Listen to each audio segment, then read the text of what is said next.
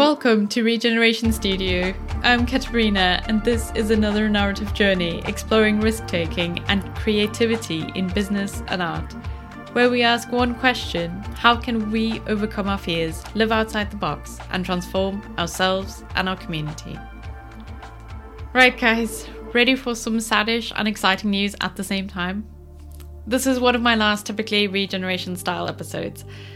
After 1 year of working my butt off as a podcaster and suffering from hamster wheel syndrome, create, without actually taking a look around me, a major shift is on its way. Now, to cut a long story short, because I know we're all here to actually find out how the hell we can change the world, my show has a new name, and that's all I'd like to let you know. It's no longer Regeneration Studio, and the focus will be different too. So you might see some small changes happening around and then some bigger ones following that. But I have now officially rebranded as, wait for it, just a little longer, Creators Abroad. Don't be alarmed, it's still me. As for the details of who, what, where, why, that's coming up. It's all based on one very simple notion, and there's lots of ways to kind of explain this. And my guest, Catherine Canty, will also show this in this episode. But basically, it's about finding out who out there would actually enjoy and really benefit from our experience, our life knowledge, and our expertise. And once you've identified that, it's honing in on that and deciding how you can help them. Now, there's a trailer coming soon that will clarify all of this. But for now, let's talk about the internet. So one of the greatest modern inventions, it was designed to share information at the drop of the hat. It has, however, become a lot more than just that. It has changed the way we live entirely, allowing us to be part of a social network, take part in digital festivals and conferences, and have digital movie theaters in our homes. And in 2020, despite the pandemic and lockdowns and all of that, it allowed the world to carry on in some respects, enabling some of us to continue working at home and buy goods online. The internet has more users than some small countries have people. Yet what we might not realize is that in rural communities, there is a massive broadband gap with little or no network signal. And if no one does anything about the gap, it will only get larger. Now think about this. What if you identified a major issue in the world like this broadband gap and did something about it? How do you do something about it? Small or large, we can all change the world a tiny bit if we set our minds to it. But you do need commitment to step forward and take the lead. Catherine Canty, my guest in this episode, is an example of this. Escaping the world of corporate banking and business development, she became a leadership coach out to make a difference. And she's joining me in studio to talk more about the attitude and mindset necessary to be an amazing leader and, guess what? Change the world. Welcome to the show, Catherine. Thank you so much for having me. I'm very humbled by your kind words. Thank you. You're welcome. To give listeners an idea of who you are, imagine there's a film soon to be released called Catherine. Can you briefly introduce yourself in the style of a film trailer? It's very tricky, but I will do my best. Okay. I am a recovering banker, and for the past 20 years, I have traveled the country in America to help other people grow their business. And I knew that there was just something else out there that I could do to help and pay it forward to others, because there's been so many people who have helped me along my journey that I've decided to go out on my own. And I left corporate America on great terms, but I just knew there was more for that for me. And I took a step out almost 2 years ago, and I took the path of leadership coaching, and it's been an amazing opportunity. Scene one, recovering banker. Bankers who decide to pursue other careers often have to recover from the financial world, which runs to a different clock as the rest of the world, and where money has an entirely different value system.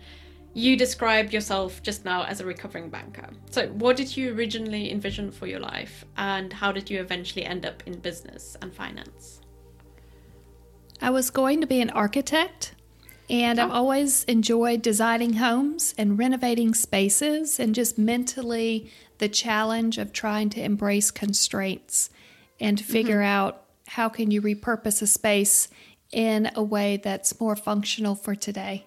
Okay, that's fascinating. I didn't know that. Yeah. Yeah, so I started out wanting to be an architect, and I remember meeting architects, and I remember meeting people in business. And before I made a decision, you know, moms are always real good at making sure that you've done your research before you jump off and get into a big life decision.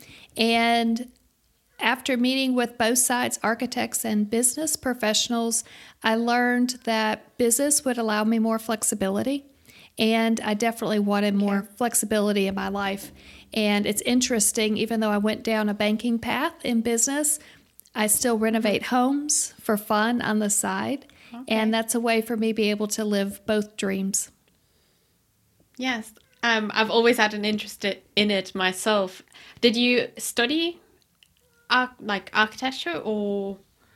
Yeah, so when I was in high school, they had a CAD program where you can actually go online and take classes and learn how to use space. And I just remember that course, and I really did enjoy it.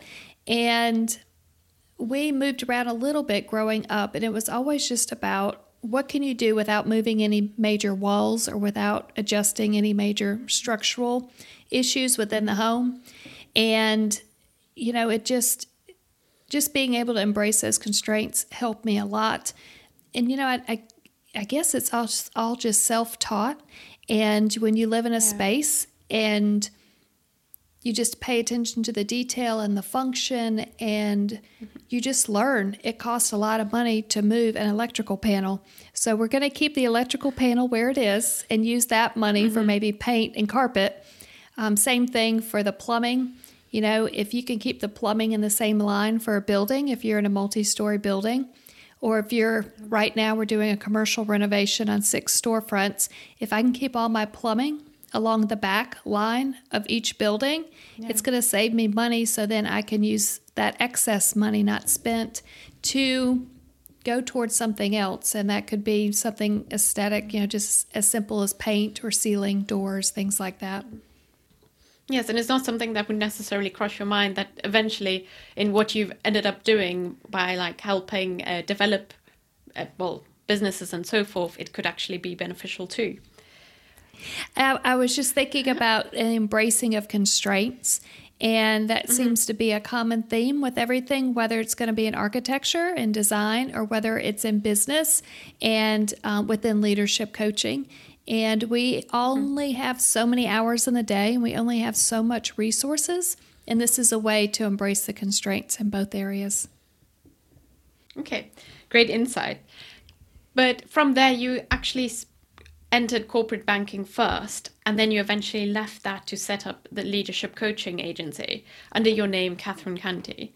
Now, what major crossroad led you to leave the corporate world, and what did you decide and do as a result?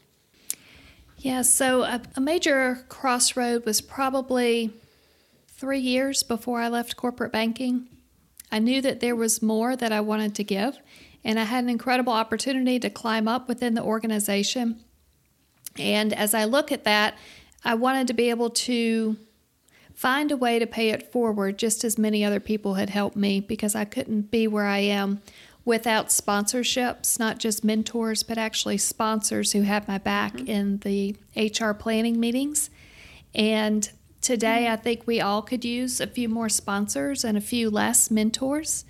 And by having the sponsors who have your back within your career, you're able to go into different avenues and have different experiences, which are wonderful. And as I looked at that, I just knew, I guess in the core, my core, I knew that I wanted to be able to do more. And all these people that helped me along the way, I always thought, is there a way for me just to give back like they've been able to give back to me? And so it was very frustrating in the beginning, but probably the last 3 years, I started to come about with a plan by hiring a coach and kind of working through how do I want to pay it forward. And there's always been opportunities that I could step up and be able to help other people. And, you know, we may talk about the internet in a little bit, and that's just another way to be able to pay it forward and help somebody else. So leadership coaching for me seemed like a natural transition from banking, and I hired a coach to help me get through the process and create the checklist and just get that ball rolling. And even though I didn't have the right answer at all the times, I knew I had to make a decision to take one more step further, and then I'd reevaluate and then do that again. Okay, that's really interesting. So what do you mean by sponsors? So there's two differences. Well, you got men and women, and you have sponsors and mentors. And men tend to have more sponsors than women, the research shows. And women tend to have more mentors. And a mentor is someone that you can bounce ideas against and just kind of say, hey, how about this scenario, etc. A sponsor is somebody who actually has your back when it comes to succession planning and the doors are closed and you're not in the room. Does anybody actually speak up actively on your behalf? And that's going to be a sponsor. Mm-hmm. And the sponsor is going to be the one that says, hey, I think Catherine can actually run this team, or they think that Catherine can run this project. And the sponsor says, you know, I know she doesn't have a track record with XYZ, but she does have a track record with 1, 2, 3. So why don't we give her a chance? And the sponsor takes my back and encourages me to be able to take on the project when I'm not in the room. And they also trust me because they know that I've made them look good in the past and that I'll probably keep making them look good. And it's a win-win because they can keep growing their team, and it's also a way to be able to grow myself in that same way.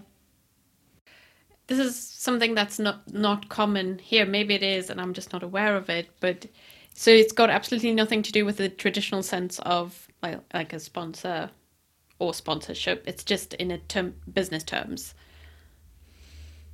Yes. And, you know, a lot of people, even when I left corporate America and I was planning, you know, who are my sponsors, it's this underlying opportunity that sits in all organizations. And I've made a mistake where I aligned myself too closely with one manager. And after that manager retired and I'd worked with that person for 10 years, that manager, when they left, I had a big sponsorship with that person. I didn't have sponsorships in other departments that would have my back. So when that person retired, my career stagnated. And at that point, I knew I had to reach out and go see what else I could do and learn from that opportunity to make sure with my next leap, I had sponsors in legal and procurement and operations and everywhere that you may be. Yes. Well, I'm really interested in like this concept because it's true, and you probably just think of it differently, not necessarily as a sponsor, but it is an important thing to have when you're within a business. But we are going to carry on just talking a little bit more specifically about what you specialize in. So you're described as a thought leader on a number of topics, including strategic planning, B2B sales, change management, customer experience, and so forth. There are a number. You have climbed the corporate ladder and then you became a solopreneur. How did you become a specialist on these topics? There's a lot of curiosity with me, and I lean into the curiosity and just see where it takes me. And B2B selling has always been really important in my career. And it may not be selling. It could be you need to create influence, and influence and selling could be very similar. We are all trying to help other people, and we all are trying to drive forward a project. And so when you're trying to influence a consumer or trying to influence a business, you have different ways to message and connect with people. And just like I talked about with sponsorship and mentorship, when you're trying to create change within an organization or have B2B sales, business-to-business sales, you want to be able to create multiple points that can help drive home the opportunity that you bring to the table. And as we sell to other businesses, we're learning. Just a few years ago, it took 5.7 on average number of people to make a decision if you're doing a business-to-business sales opportunity. That number only continues to climb. And when you think about it, if you go into an organization, you have the person that you're connecting with, but usually they have a gatekeeper. They probably have a manager, or they have some direct reports that need to buy in to what your solution is. And then my favorite is procurement and legal, because I would always forget to bring them into the party until the very end. And if you don't bring in legal and procurement and they're reading all the documents before you sign it, you got to start back over at step one. They were not a part of that process, and they didn't really understand what the solution is. So they immediately put their hands up and could possibly shut down or slow down a project. Yes. I mean, so it's really complicated when you think about it. And with your specialization, obviously your experience, you bring that to the table, or you help your clients with all of those aspects and helping them grow their business in the end. Yeah. How do you, however, so you've got an agency under the name Catherine Canty. So how do you maintain influence as a solopreneur? So you don't have that backing that you used to have perhaps within an organization. My network has been extremely kind to me. And before I even took a step out, I invested in myself with a coach and with a website and developed this presence online, and took courses on how to navigate LinkedIn and different ways to be able to connect people in a professional world, which oddly enough, I think also prepared me during COVID, because we cannot get out in front of people face to face anymore. And so we have to be creative, and we have to figure out how to get in front and to be able to connect with people. So, you know, it took time. Like, all of this stuff is just organically coming together. But when you can take one small step each day and allow it to compound and just take the next step, you'll look back after a year. I was just looking at some stats. I'm looking back after a year and I'm like, where did that awesome number come from? And it's just from showing up every day and being who you are and doing a little bit of work, regardless of whether somebody's watching or not. And the compound effect begins to take place. I mean, I can't stress how important that is, because sometimes when we're just starting out, or even like in the process of things, like going, well, wherever the office is, but like showing up at work every day, sometimes it just starts feeling pointless. But the idea is to know that it's not always seen on a day-to-day basis. But like you said, it's the compound effect. Eventually, you'll see a result, and you might even be surprised by that. I'm continuously surprised. It really is. It's amazing every day. And then you have days where you're like, mm-hmm. I don't think any of that mattered. And you worked really hard, yeah. And you're not going to see the mm-hmm. result for maybe a few more months. But when it comes in, you're like, wow, that was magical. But it was really because you showed up before that day. Scene 2, rural broadband activist. Now, I've mentioned the internet right at the start, and while internet usage obviously is going up, the broadband gap between rural and urban areas is getting larger. We're back to that age-old trend where having access to opportunities in cities and large towns is bigger rather than in the countryside. The migration that happens because of it, I'm just going to redo that because I've got a cat mowing at the back and she's distracting me. I'll cut this out, don't worry. It makes you human. I think you should keep it. Okay. And she's going to now want to distract me even more. I love animals. That's the best. They are okay. In charge. I'll try and keep her quiet here. So we're back to that age-old trend where having access to opportunities in cities and large towns is more common than in the countryside. And because of that, there's this migration that happens where a handful of people are then left behind in and isolated in communities where much potential and jobs are lost. You feel strongly about this issue, which when I did look into it, I learned a lot about it, and I was like, oh yes, it makes sense, of course. Now, it is only going to get worse as our reliance on digital services increase. What is the implication of leaving rural communities to fend for themselves? So without any outside interventions, why are you passionate about this basically? For 7 years I traveled to rural communities in the United States, and I live in a rural community, and there's certain gifts that you receive when you live in a small town, and it's walking your kid to school. It's, you know, going over to a neighbor's house for dinner and cookouts, and there's just a certain way of living that I think after COVID people are going to want this community closeness that we may have realized that we had missed before COVID. And as I traveled across the country for 8 years, I looked at these rural communities and they reminded me of home. And they remind me that there's talent throughout this world and there's talent throughout these communities. And in America, what I was doing was supporting the farmers and the agriculture areas, because when you're in these rural communities, you typically have raw land and you're growing crops or you're raising cattle that's being used to feed everybody. And we have a term called hangry. And when you get hungry, you get angry. And, you know, I get angry when I'm hungry. And so it's important to keep these farmers connected. And it's important to keep the farmers connected with the rest of the world.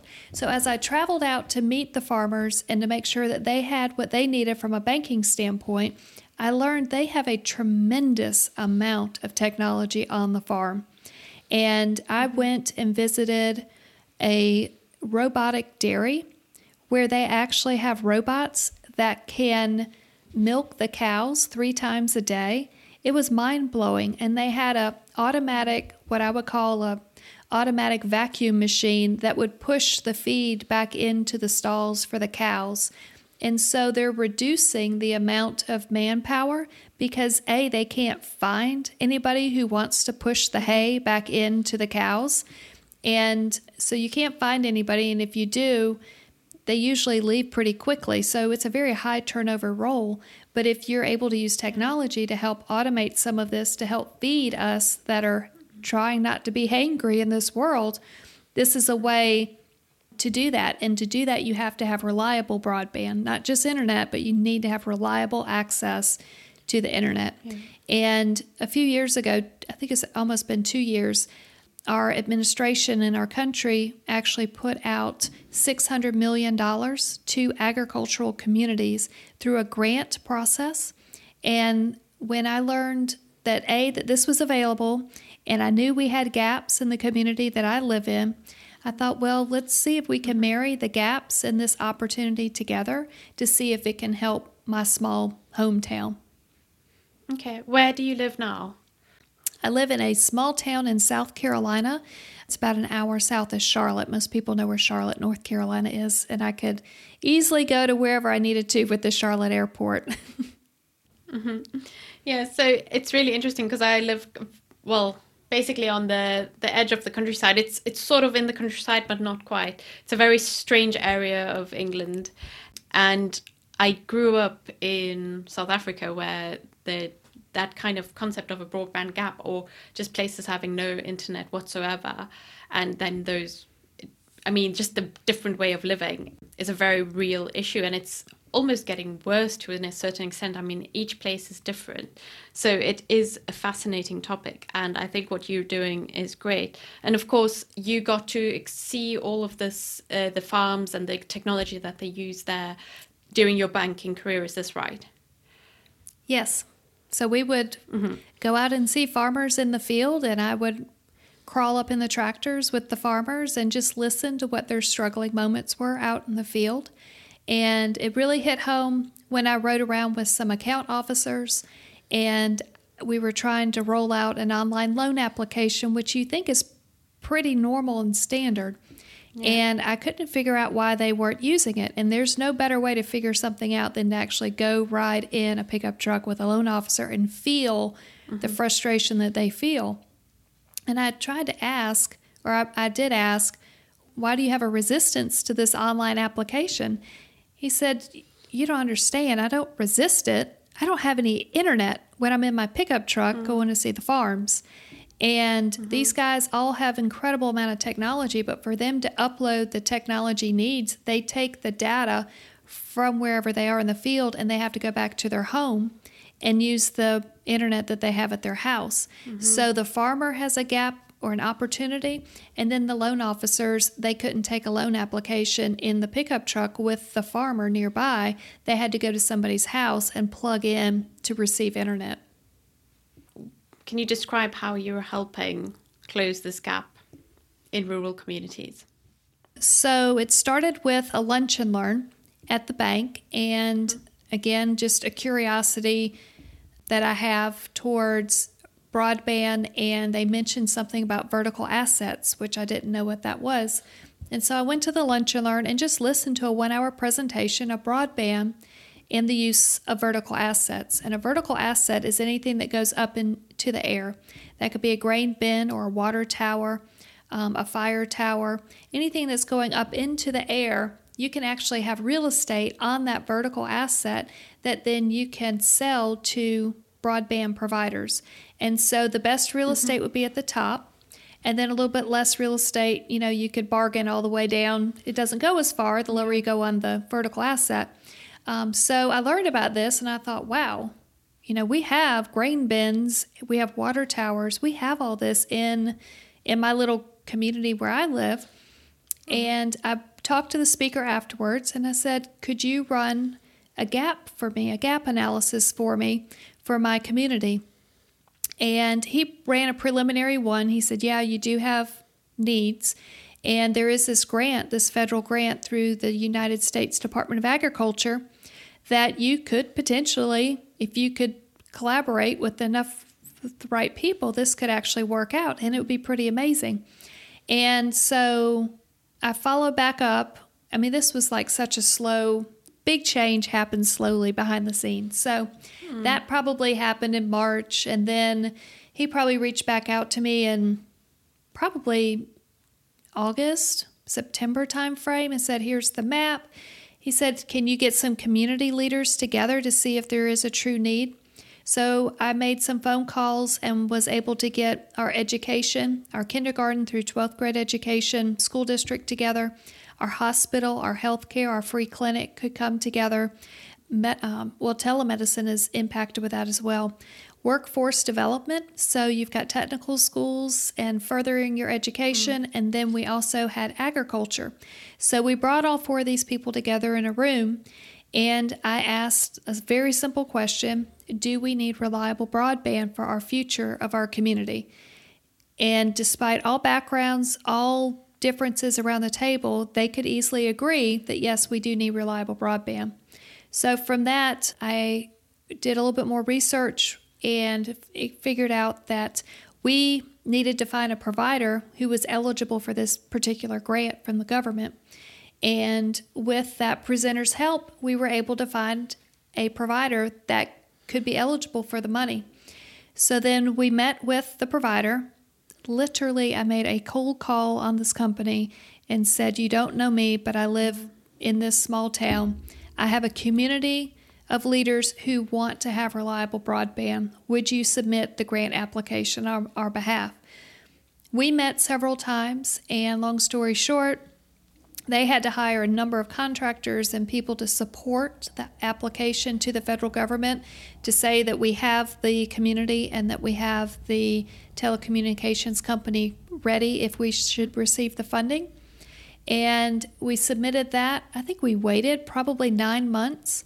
And in February of 2020, we received an announcement that it's going to result in a $12.1 million public and private partnership that's actually going to put in 256 miles of fiber into our community. That's going to help close the broadband gap for education, medical, agriculture, and workforce development.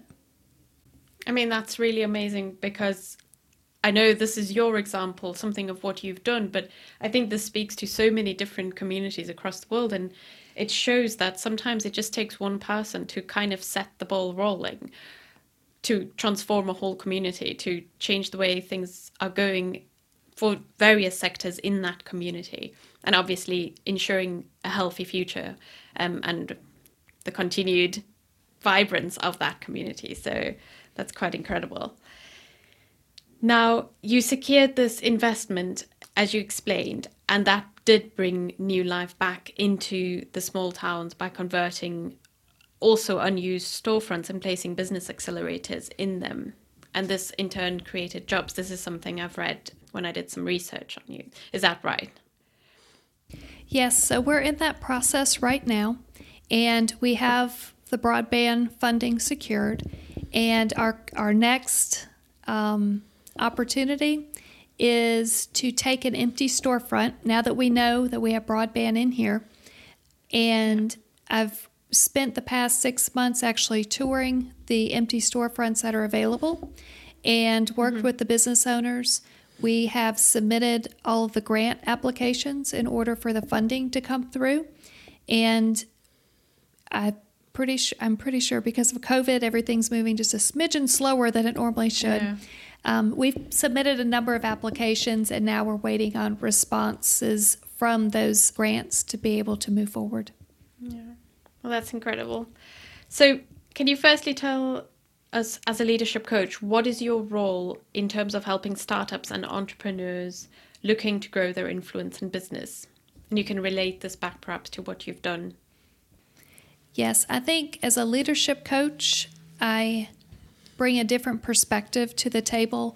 One that I have studied leadership and I've become certified with leadership coaching, but I also bring to the table navigating the corporate environment and all of the mistakes that I learned along the way that I can, be able to help.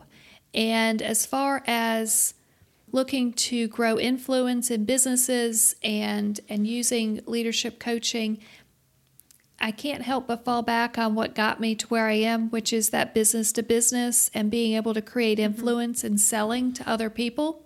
I think that's just a core service that anybody really needs to have in order to drive change, is to be able to drive influence and create change, but not just talk about it. I think it's going to be real important to also live what you're talking about, and don't just say to do this, but actually show up and do it with everybody by your side. Yes, very, very true. Secondly, how does your work in the States, and this is to wrap up all the work that you've done here, set an example of what can be done for communities across the world? If we just go back to the simplicity of it, it truly is have a curiosity about a potential opportunity in your town and show up to what that opportunity is and ask questions and ask to support and ask, is there anything that I can do? Whether it's just setting up a meeting with diverse people from the community, maybe that's all you need to do is just set up a meeting and let people talk. And from that discussion, can you find one key takeaway from that that maybe piques your curiosity that you want to go follow up on and research? And really, whether it's broadband or it's leadership or starting your own business, this all starts with just a curiosity to solve a struggling moment in somebody else's life. And if we can help enough other people be able to overcome these struggles, it's rewarding for them, but it's also rewarding to us. And I think it helps us serve the world in a bigger purpose. Once again, you said it really, really well, in the sense that if we don't ask, if we don't actually go out and find out what we can do and what are the needs from other people, which takes a bit of courage, it's not always that easy, we'll never know whether the idea we have or whether something we've learned, something new, could potentially have a positive impact on the place where we live, the town or community. Scene 3, being a leader when no one else wants to. Leaders are essential in the daily running of any entity. Governments, councils, boards, organizations, schools, etc. Leaders are even more essential when those entities face a disaster and drastic change measures are needed. The financial crash of 2008 is one example. COVID-19 is another. Smaller scale disasters could be linked to changing trends, organizational issues, government and economic instability. Firstly, what is your definition of leadership? And then by your definition, can anyone be a leader?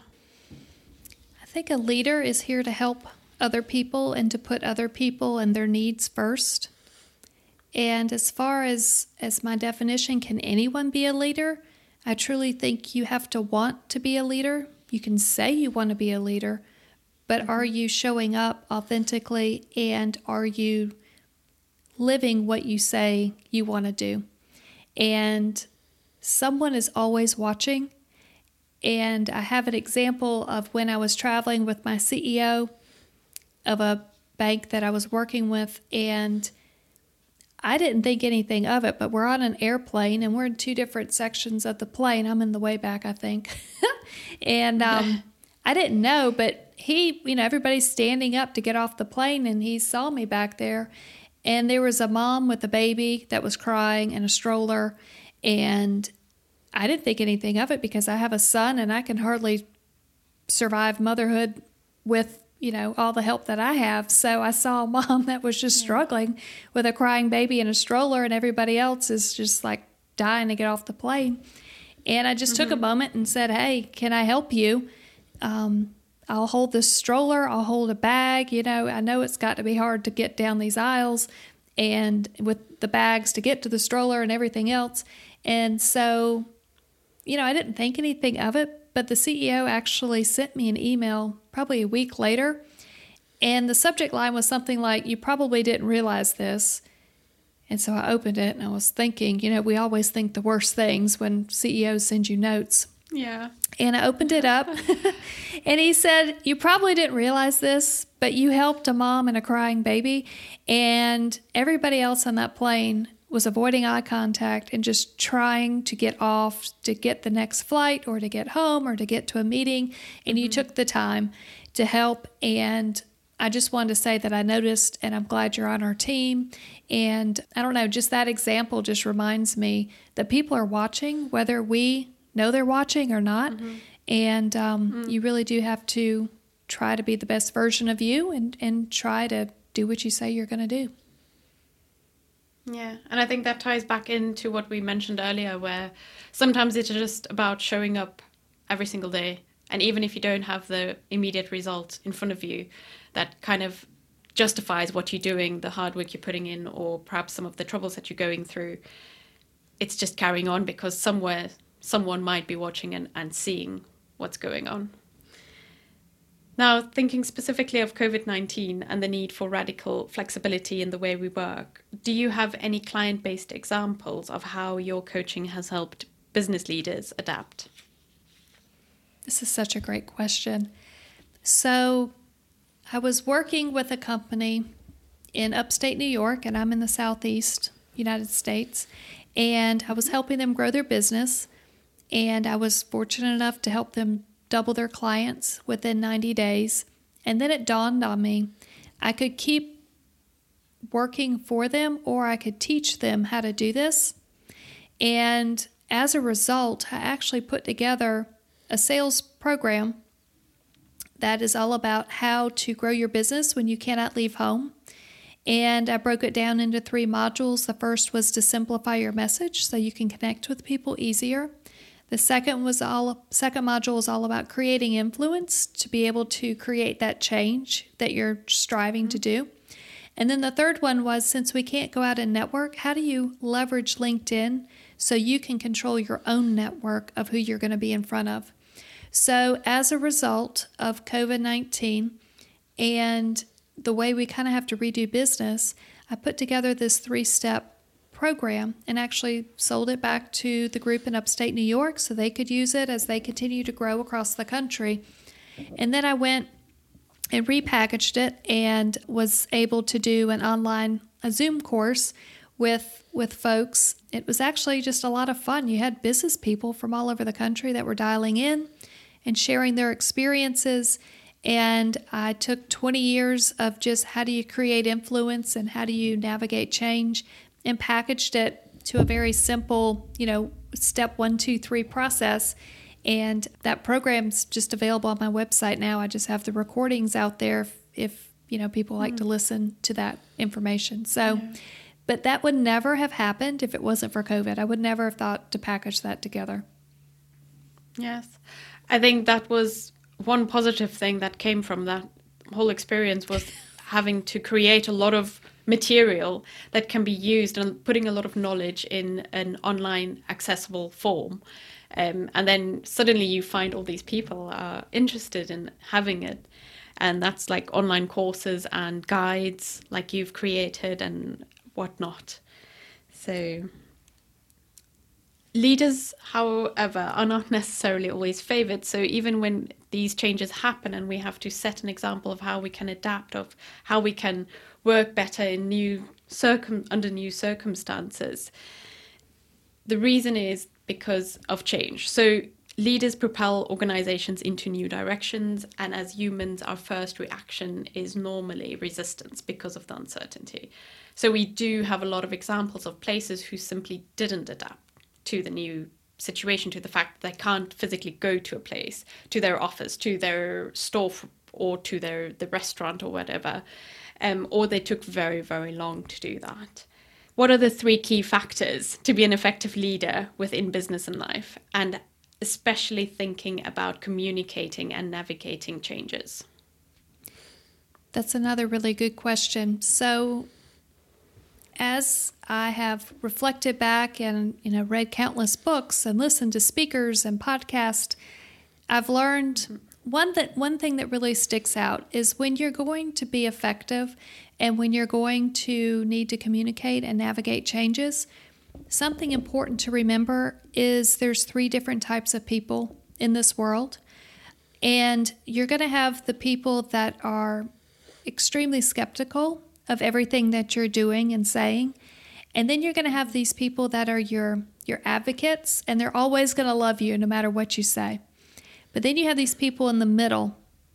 And these are the ones, they're not real sure if they're going to be over there and resist what you're doing, and they're not real sure if they're just totally 100% have your back. But it's these people in the middle, mm-hmm. these people that have a little bit of skepticism. These are the people, if you can focus on them, they will turn into your advocates, especially if you can find small wins along the way.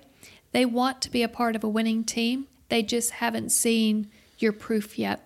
So if you focus not on the people who are just totally against you and not the people who are totally for you, but that big gray area. Can you move one or two of those people, create a win, and now you've brought them over to being an advocate of you and your work, and then continue to work on that gray area again to keep moving people over. And don't worry about the people that are never going to change their minds. They will always be there, but focus on the good and focus on the people who haven't made up their minds yet. Yes, and I think from a more personal perspective, it's thinking closely about the people who you surround yourself with. So if you have those extreme skeptics in your life and you, for example, running a business by yourself, or like for you, in your case, a solopreneur, having those, just the skeptics around you might not be so great for actually going out and doing what you want to do, but it's finding the people who support you in what you want to do. And it's a great advice that you gave about the gray area. Oh, and the other thing that crossed my mind when I looked at or thought of this question was also just the communication. It's just communicating very clearly what changes are necessary and why they're necessary. So as we've realized from some of the excellent insights you've given us, you have this extensive experience in the corporate and financial world. And more recently, you also took on the role of leadership through your work in closing the broadband gap in rural communities. So you're setting an example for other people to do similar actions.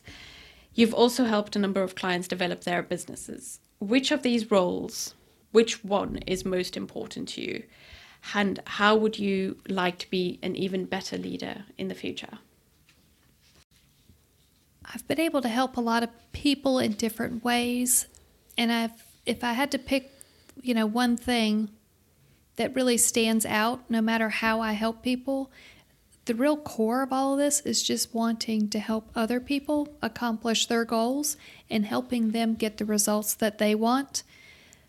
And I did that whether I was in banking, and I did that whether I was in leadership coaching, and it may not be the exact answer that you're looking for, But for me, I love helping other people reach their goals and help them be the best version of themselves. Mm-hmm.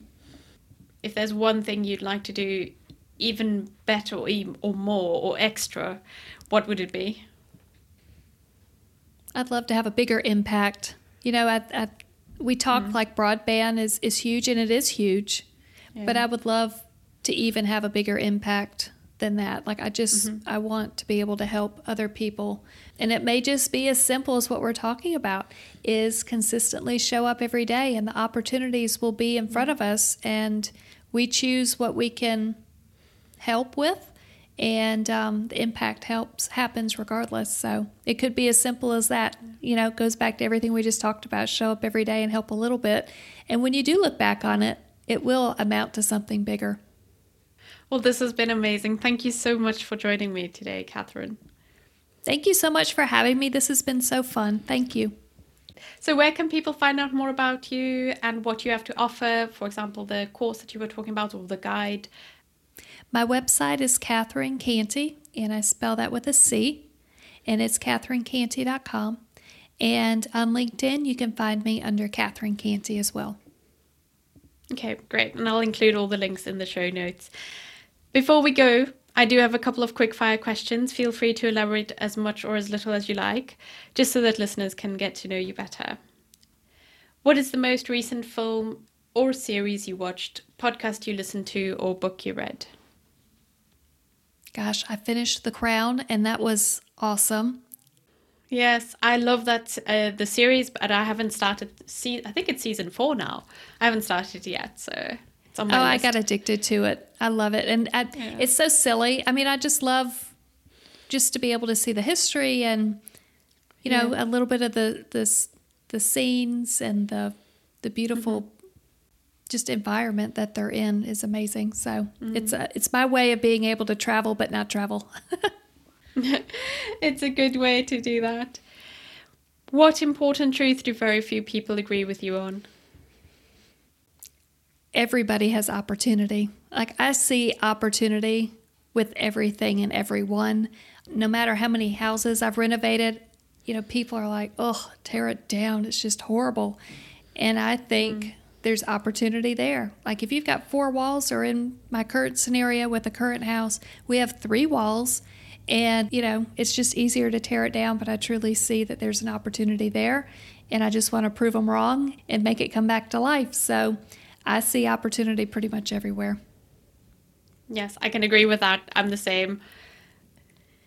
What is the biggest challenge you've overcome? I think one of the biggest challenges early in life, which I hated it at the time, but I also think it set me in motion for later to overcome other challenges, was when I was in 8th grade and my parents were adamant that I was going out for the senior or the varsity golf team. That's the guys' golf team. And it was horrible. I hated it, but I showed up every day and I played from the men's tees and tried to hang in there with these juniors and seniors. And I managed to survive and actually played with them for 4 years before we had a girls' team my senior year. And once I was on the girls' team, we actually went undefeated and won state. But that would never have happened if I didn't just suck it up in 8th grade and go out there and just keep my head down and just try to survive. Yeah. I love that story. And what is your favorite? What is your favorite travel destination and why? I love going to warm places, so I don't really like to be cold. So anywhere that's going to be warm and sunny, I love sunshine, and it just makes me happy. If you had to pick one place where the sun shines, here it's terrible, very snowy. I love the snow, by the way, but. I do like the snow. We do go snow skiing, and that's fun. I just don't like putting on all those layers of clothes. Oh, I know. But, you know, a year ago, I was just looking at my calendar. A year ago, I was in Turks and Caicos with some girlfriends, and it was so relaxing and peaceful. And it was just really beautiful. The sun and the sand and no commitments to needing to do anything. So a year ago we were in Turks and Caicos, and that was just a great place to be. Yeah. Can't wait to be able to just go somewhere that's not home, that's not like offers home everything now. Now, to wrap everything up, what advice would you give to someone wishing to start a career as a leadership coach? Stay curious and lead with value. I think leading with value is going to help your career if you want to get into leadership coaching. And maybe you, I don't know, maybe you get into leadership coaching and you figure out this didn't really excite me like I thought it was, but stay curious and get into it. But if you help lead with value and just help enough other people, it's all going to come together, and just show up every day and do a little bit every day. And I'm convinced it's going to pay off in the end. Once again, thank you so much. I really, really enjoyed learning more about all the things you do. And yes, just thank you again. Thank you. You did a wonderful job. I love all your questions. This has been great. That's a wrap. Thanks for listening to the show. Remember, from now on, we're no longer Regeneration Studio. As of this episode, we are Creators Abroad, and we'll slowly be adjusting everything, including social media, website, the episode artwork. Everything will slowly change. But that doesn't change anything about you. If you enjoyed this narrative journey, please consider following our podcast, subscribing, whichever word you prefer. Come and say hello on Insta at creators.abroad, or navigate over to our website, which is still regenerationstudio.co.uk, but it will change soon. Get in touch, tell us what you think, and why not take a second, leave us a rating and review on Apple. That would be so great. It helps more people find the show and helps us share these amazing stories of difficult roads and beautiful destinations. Stories that could make a small difference in someone else's life. Join me next time for more narrative journeys outside the box.